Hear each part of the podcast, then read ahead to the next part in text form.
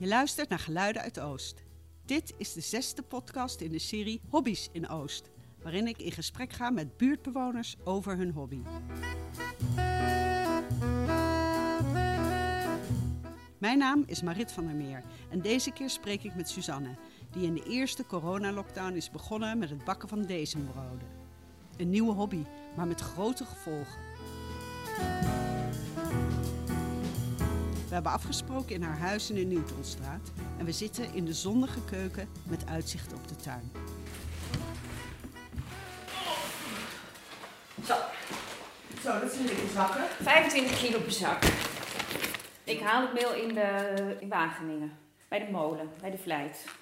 Dus die, die malen nog op, eh, op wind.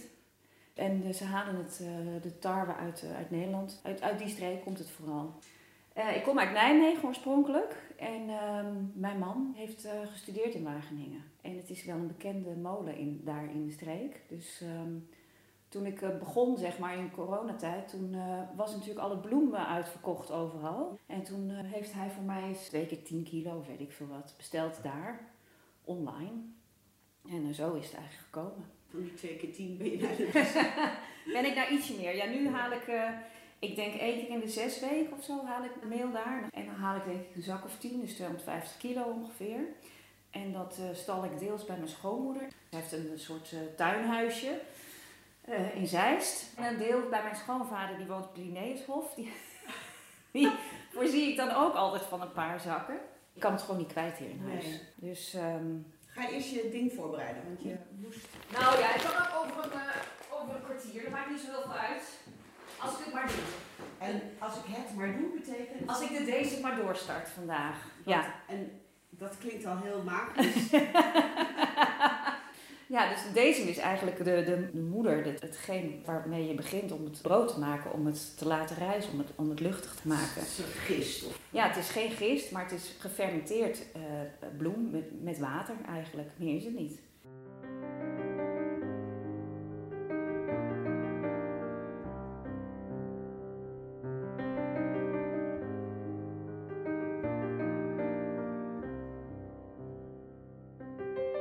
Mijn naam is eh, Suzanne Korbeek en ik heb eh, een, een zeg maar microbakkerij aan huis. En die heet Bakkerij Mas. En Mas, eh, heb ik, die naam heb ik dus bedacht, of althans, heb ik helemaal niet bedacht. Maar mijn overgrootmoeder heette Mas. En ehm, toen zei later iemand tegen mij, weet je wel wat het betekent, Mas? Mijn, mijn moeder is van Indische afkomst. Die zei, weet je wat het betekent? Nee, geen idee. Die zei, het betekent goud. Dus ik dacht, nou, Dat ik hou het. moeten zijn. Zo heeft het Ja. moeten zijn. Ja, Ja, oh, ja, ik dacht weer aan het Spaanse mas van Nee, meer. Nee, zeg maar. ja, maar dat kan dus ook. Maar ik, Nou, ik vond het Vond- in de watergrafsmeer ook wel weer mooi. oh ja. Ik dacht, ja, wat moet ik nou met die naam? Vond ik het allermoeilijkste.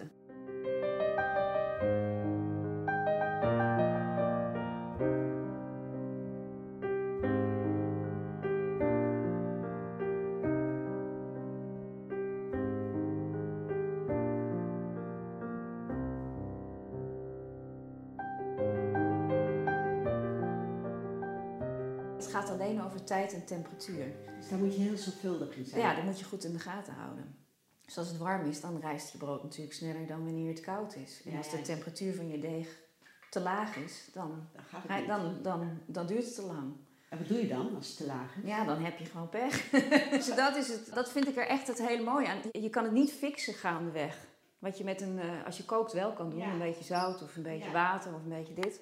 Maar als je het zout vergeten bent, dan is, ben je het echt vergeten. Nou, ik, maak nu, ik ga nu deze, deze eh, doorstarten. Ik zorg ervoor dat ik tenminste morgenochtend een kilo of vijf tot zeven heb om, om deeg van te kunnen maken. Oh, dus zo hard gaat dat ook. Als je wil, vertel wat je aan het doen bent. Ja, dus ik ga van die ehm, kilo, ehm, deze maak ik dan 5 kilo. Dat doe ik door ehm, warm water toe te voegen. Het moet vijf- ongeveer 45 graden zijn. Ja, dan doe ik er ehm, twee keer zoveel water bij. Zo. En dan twee keer zoveel meel. Dus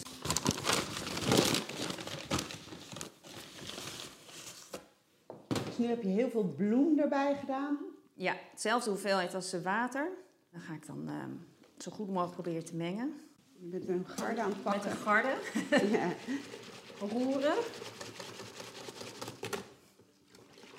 Het ellendige van thuisbakken is dat je altijd rotzooi krijgt hè, met dat meel. Het gaat overal tussen zitten. Dus de stofzuiger maakt hier ook uh, overuren.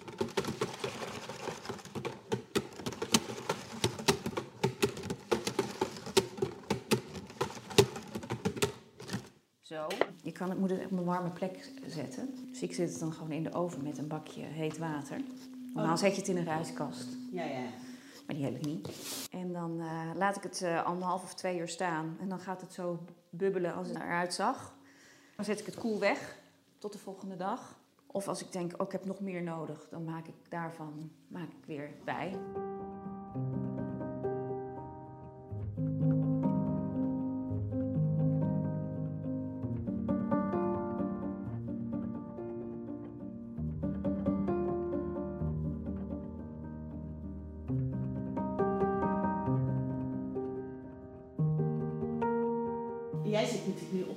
Grens dat je van je hobby je, werk maakt.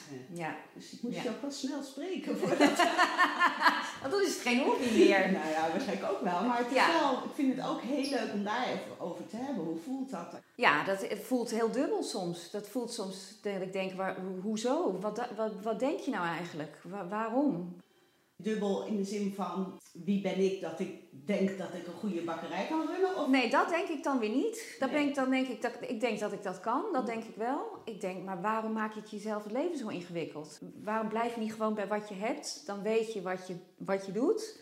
Het is niet zo dat ik denk, oh het is een hobby en als ik er nooit geld mee verdien, dan is het goed. Ik moet wel een slag maken. Als ik nu zie hoeveel ik moet investeren, dat is echt wel een serieuze slag. En ik denk dat het kan. Het moet wel allemaal kloppen. Ik werk al bijna twintig jaar of zo als uh, uitvoerend producent bij de film en televisie. Oh. Ja, het, komt natuurlijk allemaal door corona uiteindelijk. Ik was met het speelfilmdebuut bezig van Rico Verhoeven. En toen uh, kwam dat natuurlijk helemaal stil te liggen. Dus ik zat thuis met drie kinderen. Nou, het was ook wel een leuke periode, want het was mooi weer en het had ook wel iets. Maar ik had geen werk en ik wist ook niet meer wanneer het echt zou uh, beginnen. En toen ja, ben ik een beetje gaan bakken, een beetje rabarbercake en uh, madeleine. Gewoon niet, ik ben helemaal niet zo'n zoete, het is geen taartenbakker. Maar je hield wel altijd al van bakken? Nou, ook niet in het bijzonder. Meer van koken dan van bakken. En, uh, maar iedereen ging natuurlijk deze uh, broden bakken, om maar een beetje bezig te zijn, geloof ik. Dat was natuurlijk wel de, de hype in die tijd. Toen ben ik dat een beetje via YouTube zelf gaan rommelen. Nou, die eerste waren natuurlijk van die platte dingen of te zout of nou ja, wist ook niet zo goed hoe het moest. Toen heb ik wat, wat gezocht op uh, hoe kan ik dat dan leren, of een workshop of whatever. En um, toen kwam ik terecht bij in Zaandam. Daar zit het Bakery Institute. En dat is een initiatief uit de bakkerswereld geweest om uh, mensen um, die willen omscholen of meer willen leren uh, brood te leren bakken, maar ook patisserie. En daar hadden ze een negenweekse cursus broodbakken. Boulanger van, van een Franse bakker. Dat was de hoofdbakker. Maar kon je daar wel heen dan? Want ja, dat wat begon in uh, juli volgens dus mij. precies in de tijd dat ik... Dat het net kon, ja. Ik dacht, ja, ik ga het gewoon doen. Als het nu niet is, dan doe ik het waarschijnlijk nooit. Nu, is, nu, ja, nu heb ik de tijd en ik weet anders ook niet uh, ja. hoe het verder... Uh. Als ik hier door de buurt fietste, dat ook zou best, zou ik best leuk vinden om iets te hebben of zo. Maar wat dat dan moest worden, worden dat was, daar was ik niet uit kom heel graag in Italië, waar je dus aan de bar koffie drinkt voor een euro en dan weer, weer weggaat. Weet je, ja. dat een beetje simpel, maar toch. Het was als een deze die nog moest doorstaan. Ja, zoiets. Ik wist, ik wist het niet, maar het was ja. altijd zo'n, zo'n, zo'n, hoe noem je dat? Zo'n fladderende droom die dan weer zo weg. Nou ja, gaat, gaat het leven gewoon weer door. Ja. Doe je gewoon weer wat je doet. Misschien heeft het ook wel met de leeftijd te maken, want ik word dit jaar 50, dus het is misschien ook het moment. Ja. En toen, uh, nou, die cursus gedaan, hartstikke echt heel erg leuk. Ik vond, het ook, vond het ook wel heel confronterend, want je begint weer aan iets wat je helemaal niet kan. En ik werd ook geconfronteerd met mijn eigen onzekerheid. Nou, dus, uh, en toen zei ik nog, god, ik, uh, ik, nou, leuk die cursus. Zei ze, nee, het is wel een echte opleiding, want we doen ook examen aan het eind. Toen dacht ik, jezus, deel theorie en een deel praktijk. Dus het was ook nog vrij serieus. Maar goed, dus... Um, dus ik heb gedaan, leuke mensen leren kennen. Vond het echt heel leuk. Een hele bevlogen docent met een Frans accent. Die echt, ja, heel, met heel veel kennis. En, um, examen gehaald? Examen gehaald, ja. Theorie gehaald. Oh, dat vond ik ook nog heel ingewikkeld. En ehm, nou, toen was het klaar, denk ik, ergens ehm, half september. En eh, toen kwam een week daarna werd hij overgeleverd. En eh, toen heb ik gewoon in huis gezet. Een kneder gekocht. Die staat in de meterkast, of die staat daar onder de, onder de trap. En een koeling, die staat in de schuur. En toen was het, ehm ben bevriend met uh, die eigenaar van Olives Moor. En die staan altijd op de Pure Markt. En dat was weer eind september. En toen zei hij, weet je wat, kom maar, bak maar. Toen dacht ik ook, oh god, en straks koopt niemand het. En dan sta ik daar en hoe moet dat dan? Nou, dat vond ik heel spannend. Dus ik had ehm 24 broden gebakken en drie platen focaccia. En eh, nou, op zondagochtend ging ik daar naartoe.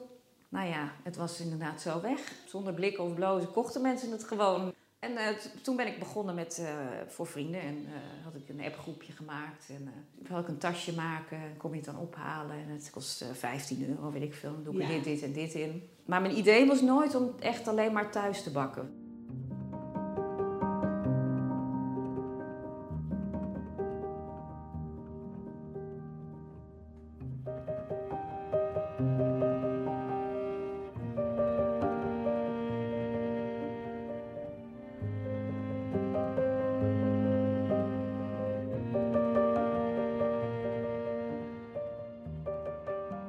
De hoek staat dus al jaren geleden was daar een nachtcafé.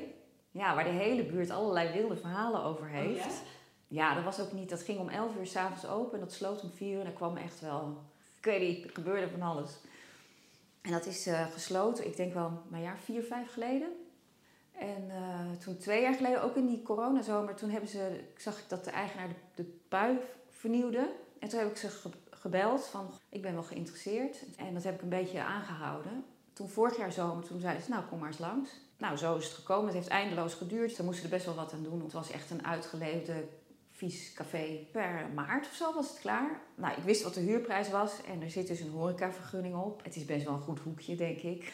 Waar, want waar zit het precies? Uh, Newtonstraat 101 is het. Bijna naast de BVD Fietsen. fietsenmaker. Ah ja. Nou ja, die ik dus te huur. En toen heb ik heel lang, oh, ik doe het wel, ik doe het niet. Ik dacht, ik doe die overs weg. Ik ga gewoon weer films uh, maar Ik dacht, nee, als ik het nu niet doe, dan doe ik het nooit meer. Nee. dan, is, dan, is, dan wordt dat verhuurd aan iemand anders. En dan is het... Nee, bovendien heb je dan op het punt gestaan om het te kunnen doen en je hebt het niet gedaan. Ik heb het niet gedaan En uit angst. Uit angst, ja. Het was echt... eh, en toen heb ik eh, zo gedaan en ben gesprongen. En toen heb ik getekend. En nu, nu huur ik het. Ja, want wat is jouw droom met deze winkel? Ik denk dat ik het niet te ingewikkeld moet maken voor mezelf in het begin. Gewoon een aantal soorten, zodat ik wat routine daarin krijg. Ik ga koffie eh, serveren. Ik heb wel wat voorbeelden gezien, bijvoorbeeld in, eh, in Kopenhagen. Van dit soort crossover, zeg maar. Dus het is een bakkerij met een restaurantfunctie. Eh, bijvoorbeeld eenvoudig diner op vrijdag en zaterdag. Ja, en dan zeg ik tegen mijn man... Nou, en dan begin ik de volgende in Noord. En dan een in West. En dan een in Zuid. En dan ben ik, dan stop ik ermee. Het is, dat is een beetje... Wat voor brood eet je zelf het liefst eigenlijk? Oh!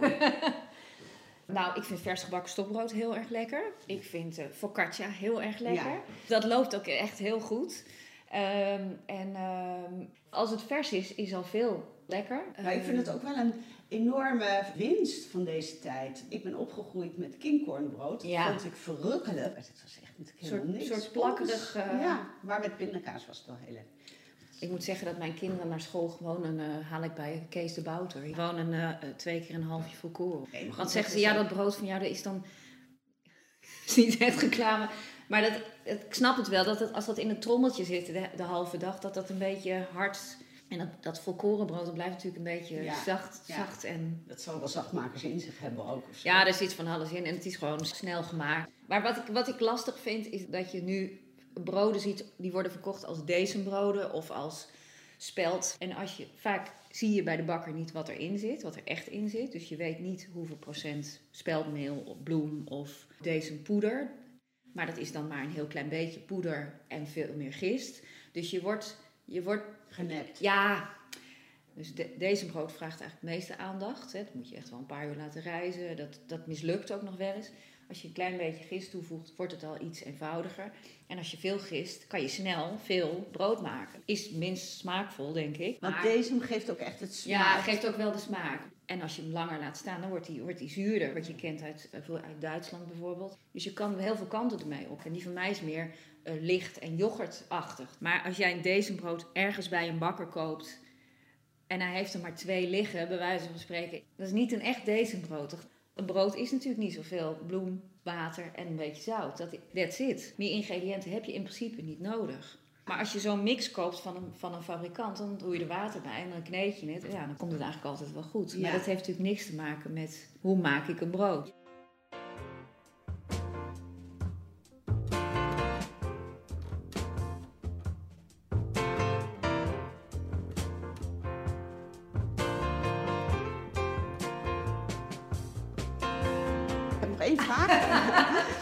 Ja, de oorlog in Oekraïne. Ja, ja. Hoe beïnvloedt dat jou? Nou, dat beïnvloedt natuurlijk. Nou, tot op heden. Maar de, de molenaar zei: Ik heb nog voldoende. Want die, omdat ze het hier verbouwen in, eh, in Nederland. Ik heb nog voldoende voorraad tot, eh, tot het eind van het jaar, zeg maar. En ik lever alleen mijn vaste klanten. Eh, de energieprijzen zijn natuurlijk heel hoog. Dus ik, ik weet niet precies waar ik uit ga komen zo meteen als ik open ga. Niemand weet natuurlijk waar dit, waar dit eindigt. Nee. Dus dat, dat, is een, dat is een risico, ja. Ja. ja. Dan stop ik met het brood, bij wijze van spreken, en ga ik, weet, weet ik veel. ik weet het niet, ja, ik Nee. weet het gewoon niet. De, de wereld ziet er echt wel anders uit dan, dan eh, een jaar geleden.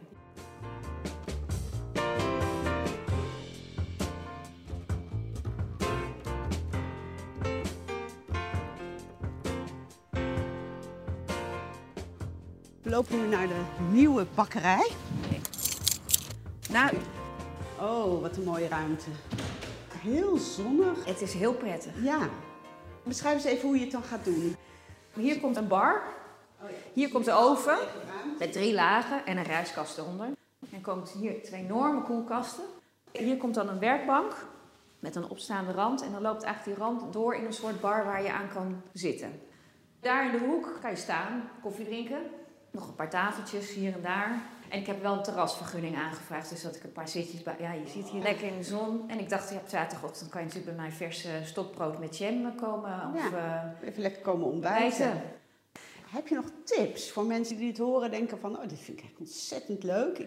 De tip tijd en temperatuur, dat is wel iets wat je in je hoofd moet. Dat dat de, zeg maar het belangrijkste onderdeel is om een brood te kunnen maken. Goede ingrediënten, want het is toch alleen maar bloem Ja. uiteindelijk. Dus als je kan, eh, haal het bij de molen of ja, je kan een goed boek kopen. Van Niemeyer, denk ik, om mee te beginnen. En dan moet je door naar de cursus. Nou, jullie geven ook wel workshops volgens mij van twee of drie dagen... waar je dan eh, leert eh, handgemaakt uh, brood maken. Ja, ja. Mag ik je ontzettend danken voor dit Graag gedaan. gesprek. En, eh, oh ja, dan moet ik nog even een selfie maken. Van, Van ons. Ja, want die heb ik er altijd bij. Komen het best uit tegen een donkere wand, hè? Oké. Dat weet je. Heel goed. Ja, weet jij toch? Nou ja, dit is- ik ben er wel slecht.